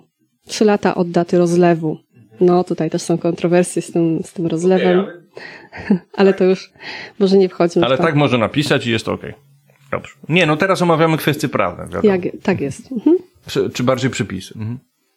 No tak, jak zgodnie z prawem znakować miód, czyli co powinno się znaleźć na etykiecie. Y, Bardzo częstym błędem, je, może teraz już mniej, ale jeszcze parę lat temu było wskazywanie pochodzenia miodu, czyli kraj pochodzenia Polska albo produkt polski. Można to albo słownie określić produkt polski, albo jest taki znaczek graficzny y, za, ujęty w załączniku do rozporządzenia produkt polski, to jest taka flaga Polski, biało-czerwona i na tle tej flagi jest napis produkt polski. No i bardzo wiele osób nie wiedziało, że jeżeli chce zastosować znak graficzny, to musi on być identyczny jak w rozporządzeniu, załączniku do rozporządzenia. To znaczy, tam jest, są określone nawet y, składowe koloru, jaki ma być odcień tego czerwonego koloru, jaki, y, jaki font został do tego użyty. Więc nie możemy sobie zrobić swojego znaku graficznego, narysować sobie flagę i na to nanieść napis produkt polski, tylko musi on być taki sam jak w przepisach. A bez flagi może być napisane e, miód z polskiej pasieki na przykład? Takie zdanie? Teoretycznie może być, ale w zależności od osoby, która będzie kontrolować tutaj etykietę, sugerowałabym, że lepiej by było napisać kraj pochodzenia Polska lub produkt polski. Okej, czyli nie można, z tego co na razie pani mówi, to praktycznie etykie, etykieta pozbawiona jest takiej możliwości własnej twórczości, kreatywności, że można sobie coś tam dorobić. Na przykład, e, czy można by go, wstawić godło własne, e, godło miasta, czy tam gminy, z której się to robi. Oczywiście zgodnie z prawem, czyli to godło jest udostępnione na, e, w publicznej domenie, załóżmy, tak? Więc każdy może korzystać. A, Teore- zastrzeliłem panią pytaniem. Teoretycznie można by było, ale byłabym tutaj ostrożna. Mm, Po pierwsze, na pewno miód musi pochodzić z tej gminy. Nie może być tak, że No oczywiście, no ktoś to- ma pasiekę wędrowną albo Aha, okej. y, i ten miód, który odebrał, pochodzi z innych rejonów, a znakuje, że pochodzi z tej gminy. Okej, bo to podpada pod prawo ochrony konsumentów, że no, konsument to kupując spodziewa Tak. się, że to jest miód z tej gminy, Bo tak? etykieta nie może wprowadzać konsumenta w błąd. Tak. Jasne. E, No i tutaj ogólnie byłabym ostrożna przy wykorzystywaniu tego typu symboli. Ale czasami, e, gdzie to może być przydatne? No niektóre gminy lubią promować swoje produkty, zwłaszcza, że same tam e, są właścicielami na przykład pasieki, albo z kim współpracują i wtedy miałoby to ręce i nogi, prawda? No, gdzieś na jakichś targach czy coś, to jakby było godło. Wydaje mi się, że to jest, nie, nie mówię tak, abstrahuję od przepisów, że to jest fajny pomysł, tak mi się wydaje. Sam pomysł oczywiście jak najbardziej tutaj lo, y, wszelkie akcje promowan, promowania lokalnego miodu jak najbardziej. Natomiast no, trzeba mieć cały czas na uwadze to, że no, trzeba y, sprzedawać ten miód zgodnie z prawem i są różne wymogi, które trzeba spełnić. Jasne. Czyli sprawa, e, e, nie mówi pani nie w ty, z tym godłem, ale zaleca pani ostrożność. Dobrze, lecimy dalej. Co, jakie inne są zasady jeszcze? Jest y, określona na przykład minimalna wysokość y, czcionki. Ja bym powiedziała fontu, bo czcionka to jest y, ten element, który zecer składał, prawda, te, te kosteczki. Y, I też jest ona określona jako 1,2 mm dla tak zwanego znaku X. to się tak nazywa, brzmi, brzmi groźnie, natomiast chodzi o wysokość małego znaku w słowie, na przykład miód, no to dla wysokości litery na przykład i albo no i, no bo tam u, no to jeszcze ma tą kreseczkę, prawda? No, chodzi o tą minimalną wysokość. Wszystko to jest opisane na stronie pasieki, więc jeśli ktoś chciałby sobie uzupełnić wiedzę, to jak najbardziej zachęcam do, do odwiedzin na naszej stronie. Jest też jeszcze kwestia odnośnie etykiet bardzo ważna, na którą niewiele osób zwraca uwagę, to właśnie prawa autorskie. E, mam takie sygnały w ostatnim czasie, że nasze zdjęcia albo nasze wzory etykiet są powielane przez inne podmioty. E, często na zlecenie klienta, no niestety, no nie można tego robić. No jest coś takiego jak prawo autorskie. E, I nawet jeżeli jest to inne zdjęcie, ale podobne, ale cały układ etykiety jest taki sam, no to niestety to jest plagiat. Także no tutaj uczulam. No i oczywiście wykorzystanie zdjęć, to o czym też oczywiście, wspominaliśmy. Oczywiście, aczkolwiek całkowicie to nigdy pani z tym w internecie nie wygra. No. Już takie czasy, no. Istnieje chomikuj, prawda, no i inne rzeczy. Znaczy z tym, prawda, chodzi mi, no gdzieś to zawsze będzie na pograniczach istniało, ale oczywiście słusznie należy nam to zwracać uwagę. Znaczy, jeśli chodzi o serwisy typu Homikuj, e, no to zdarza mi się ingerować. E, znajduję w sieci na przykład zeskanowane książki naszego wydawnictwa. I kończy się to sukcesem? Y, sukcesem zależy, co to jest sukces. Czy jest wycofywane? Tak. Te, te sprawy, w których ja ingerowałam, były wycofywane. Tak? Zdarzało się, że ktoś y, wydrukował identyczne etykiety jak nasze, albo z naszym zdjęciem, tylko były tam inne elementy, ale to było nasze zdjęcie, mm, więc no też ingerowaliśmy i też zostały wycofane. No to dobrze, znaczy to jest pocieszające, zostały wycofane, tak. Dobrze. No czy coś jeszcze chciałaby Pani dodać? Bo mam pewne uwagi moje. Mhm, jeśli ma Pan jakieś pytania, proszę bardzo. Ale to może Pani dokończy, a później. Y, co tam jeszcze o etykietach? To, o co jestem najczęściej pytana. Czy musi być y, wartość odżywcza na etykiecie z miodem, tak zwane GDA? Teraz już coraz rzadziej są takie pytania, ale niedługo po tym, jak weszły przepisy do, dotyczące, że jest to obowiązkowa informacja na y, środkach spożywczych. Miałam bardzo dużo takich pytań. Nie każdy doczytał, że miód jest wyjątkiem, na którym nie musi być y, wartości odżywczej. Oczywiście, jeśli ktoś chce, może zamieścić taką informację, ale, znów się tutaj pojawia, ale musi spełnić określone warunki. To znaczy, wartość odżywcza musi być podana w określonej kolejności, w takiej samej, jak jest to zaproponowane w przepisach. Poza tym, skąd wziąć? Skąd wiadomo, jakie wartości odżywcze ma miód y, odwirowany? No i tutaj są dwie drogi. Albo na podstawie ogólnie przyjętych danych. I może się tak zdarzyć, że ktoś zapyta, a skąd to, a dlaczego tyle?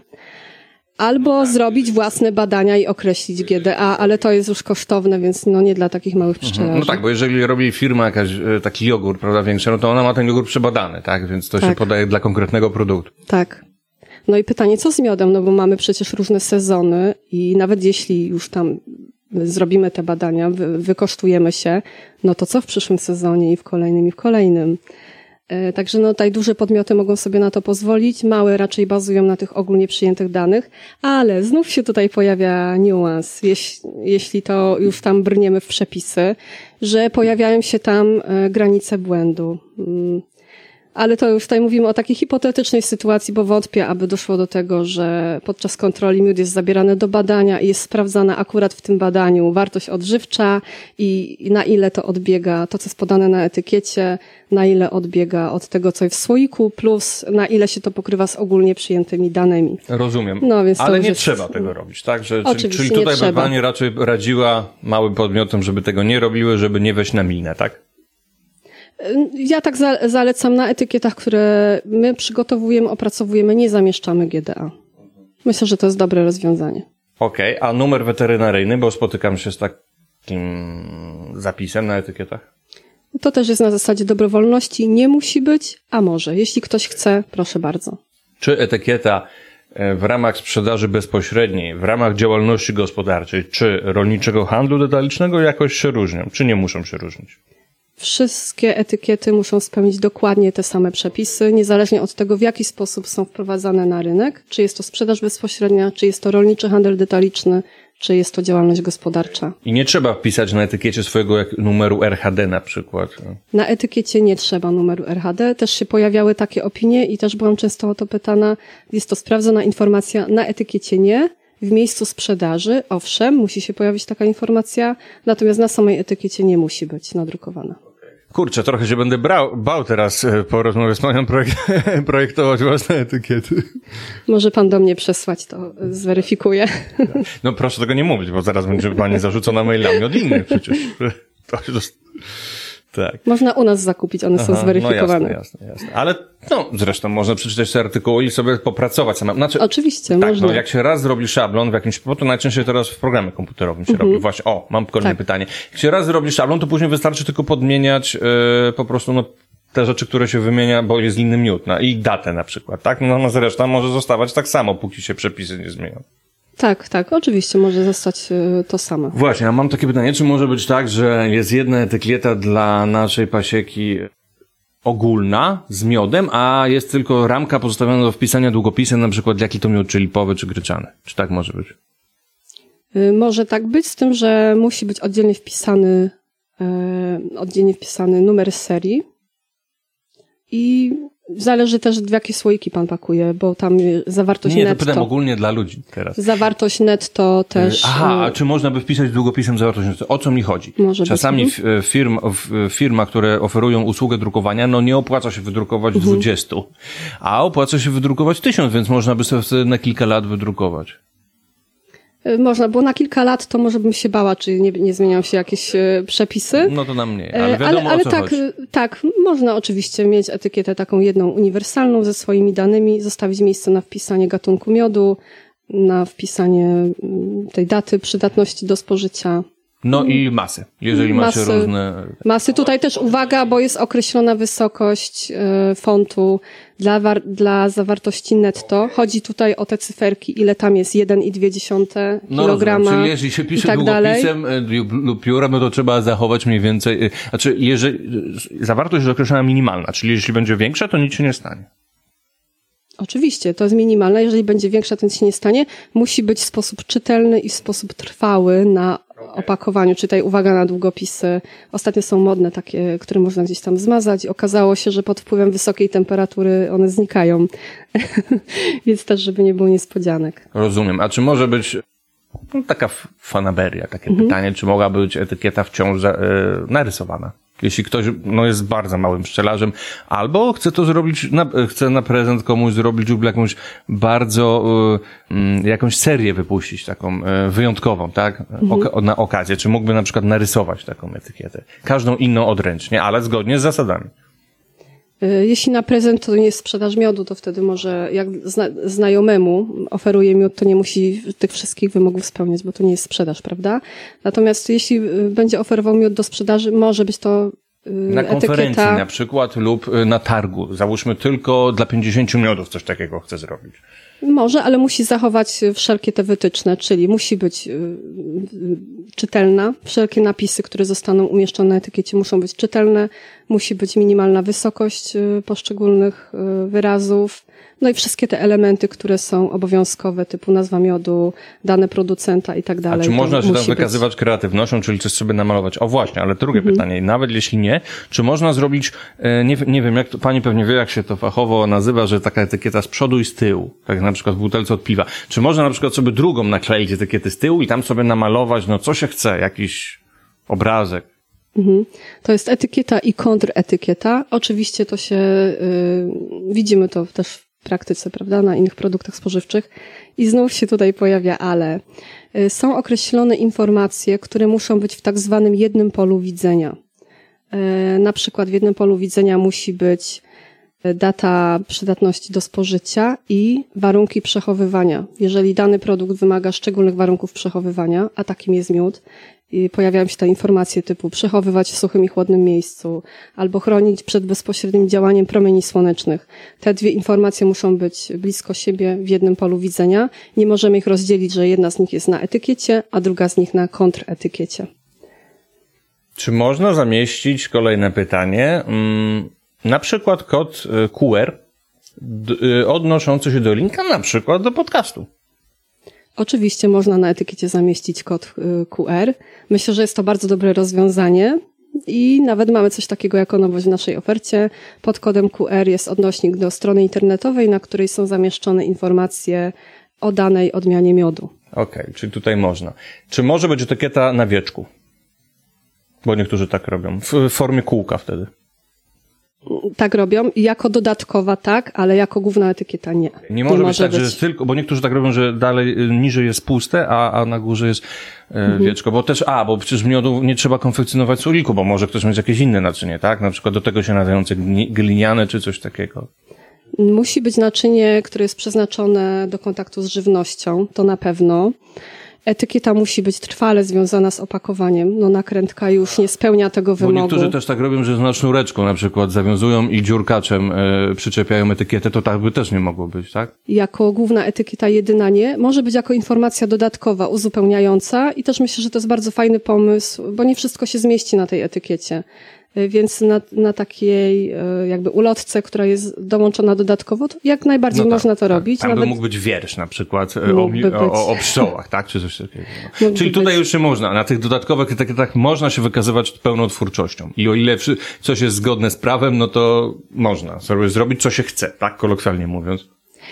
Y, No, y, można co się chce, ale oczywiście z zachowaniem y, wszelkich y, jakby norm i tutaj tych wytycznych prawnych. No typu nie możemy tam, nie wiem, kogoś obrażać, no, jasne, takie oczywiste mówię, rzeczy, albo nie możemy można, napisać... e, W sensie sobie wierszyk zrobić, o to mi Możemy, chodziło. jak najbardziej. E, Wierszyk. Słoneczko narysować. e, Możemy wierszyk, możemy napisać. I tutaj już może być mała czcionka na przykład, Opisać tak?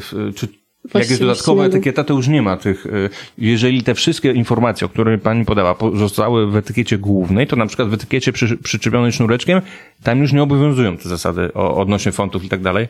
Tak jest, nie obowiązują, może być mniejszy font. Podobnie na etykiecie, te wymogi dla ni- minimalnej wysokości tego znaku X, to jest tak określone, ale tutaj chodzi y, o najmniejszą, najmniejszą literę, tak jak mówiłam w słowie miód, na przykład litera I.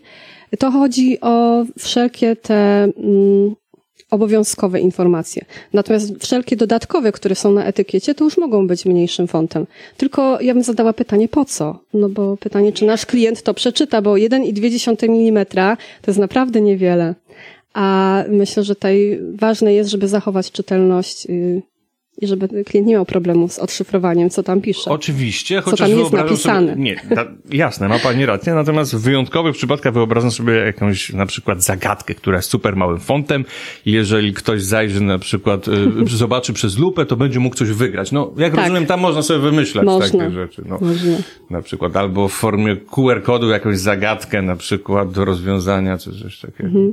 Tak, o te QR-kody to mi się bardzo podobają i yy, myślę, że to jest, to jest tak, takie przyszłościowe. Pani Tereso, y, chyba żeśmy ten temat etykiet Wyczerpali. wyczerpali. Tak, a w odnośnie zagadki, właśnie, ja mam pytania, bo przecież mamy tutaj y, konkurs dla moich słuchaczy, dla naszych Tak. słuchaczy. Tak. Okej. Do wygrania pasieka. Która Czasopismo. pasieka, proszę powiedzieć. Y, Do wyboru. Mo- można sobie wybrać, który numer mm, tutaj osoba, która zwycięży, sobie Aha, zażyczy. Aha, mamy jedną pasiekę, tak? Y, Mamy dwie pasieki. Dwie pasieki, dobrze. No to jedno pytanie na jedną pasiekę. E, Mail znajdą Państwo na mojej stronie www.waroza.pl i jeżeli ktoś napisze odpowiedź, to po prostu wygra pasiekę. Dobrze, mm, czyli pierwsze pytanie. Ile mamy w Polsce gatunków pszczół? Jaki procent tych pszczół jest pasożytami? Proszę wymienić trzy nazwy pszczół pasożytniczych. Pytania są, Pani Tereso, takie, żeby nie można było w ciągu kilku sekund w Google to znaleźć. Więc Tak. trzeba się trochę będzie namęczyć. Tak. Ale To no. życzę powodzenia. Także a jeszcze raz e, mówię, żeby mm, może zasady, że tr- trzeba odpowiedzieć na te trzy pytania I, i, i, można sobie wybrać po prostu pasiekę. Dwie pasieki są do wygrania, czyli dwa pierwsze maile z prawidłowymi odpowiedziami wygrywają. Drugie pytanie. Kto i kiedy odkrył i opisał pierwszy roztocze waroła? Trzeba podać dwie osoby. Trzecie pytanie. Od czego pochodzi nazwa łacińska Varroa destructor i co ona e, dokładnie oznacza? Jaka jest polska nazwa? Tyle. O, to ja może jeszcze sprostuję, bo mamy trzy pytania, to może nagrodźmy wszystkie trzy pytania. Będą trzy pasieki. Numer do wyboru, jaki sobie zwycięzca zażyczy, będą wysłane bezpośrednio z redakcji. Dobrze. Świetnie. No dobra, to ostatnie pytanie. Czy pszczoła miodna to według Pani opinii gatunek bardziej udomowiony czy dziki? Kolejne szablonowe pytanie. No, kolejne takie mm, pytanie przewrotne, bym powiedziała. No, odpowiedź myślę, że spodziewana. Nie możemy powiedzieć ani jednego, ani drugiego, bo pszczoły miodne y, tutaj, y, przynajmniej w naszej strefie geograficznej, mm, wydaje mi się, że nie ma już dzikich pszczół, takich w pełni w znaczeniu tego słowa, ale nie są też udomowione. Warunkiem udomowienia danego zwierzęcia jest y, jego oswojenie. Nie możemy powiedzieć, że pszczoły są oswojone. Jesteśmy z nimi związane, związani. Mm, Wydaje mi się, że oswojenie to jest pierwszy etap domestykacji tego procesu udomowiania, mm, bo to jest oczywiście proces, czyli może być organizm trochę taki, trochę taki, no. To nie jest czarno-białe, że hop, przeskakuje. To jest- to jest proces ewolucyjny przecież.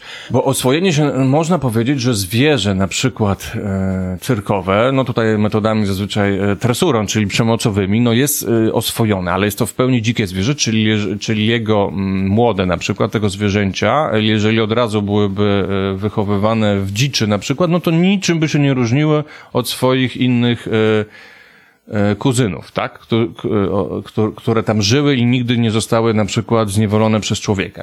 Była taka sytuacja na przykład e, z pumą w Polsce, tam kilka lat temu znano. To ona no, no jest oswojona w jakiś sposób, no bo nie rzuca się na standardowego człowieka tak, jak być może puma e, zaniepokojona e, właśnie w Afryce. Natomiast no nie jest, no jest to absolutnie zwierzę dzikie. Na przykład mamy pełne zwierzę dzikie, tylko jest osobnik, który o, został oswojony nieco od dzieciństwa. Także tutaj, wyd- pro, o ile ja wiem, to pro, do, domestykacja jest jednym z takich elementów, ale mm, proces domestyk, y, domestykacji, udomawiania sięga głębiej już do pewnych zmian ewolucyjnych organizmu. Także ten organizm, powiedzmy, gdyby była, mm, gdyby był jakiś potomek płów, pum udomowionych, to dziecko tej pumy by się różniło od swojego dalekiego, dzikiego e, przodka. No zgadza się. Tutaj mamy zupełnie inną sytuację z y, pszczołami niż z pumą, prawda? No pszczoły żyją krócej. No na pewno nie możemy powiedzieć, że są oswojone. Mm, To, to, to na pewno. Ale pytanie bardzo dobre, takie filozoficzne, Tak dobre do przemyślenia. Tak jest. Zadaję je, bo jest dla mnie ciekawe, a poza tym mam bardzo, jak pani słuchała trochę odcinków, to pewnie pani wie, że odpowiedzi są bardzo różne. Także, no cóż, dziękuję za rozmowę, miłego dnia i co? No, mam nadzieję do usłyszenia w przyszłości. Dziękuję również. Do usłyszenia. Do widzenia. A jeżeli się podobało, to zawsze możesz rzucić groszem na Patronite.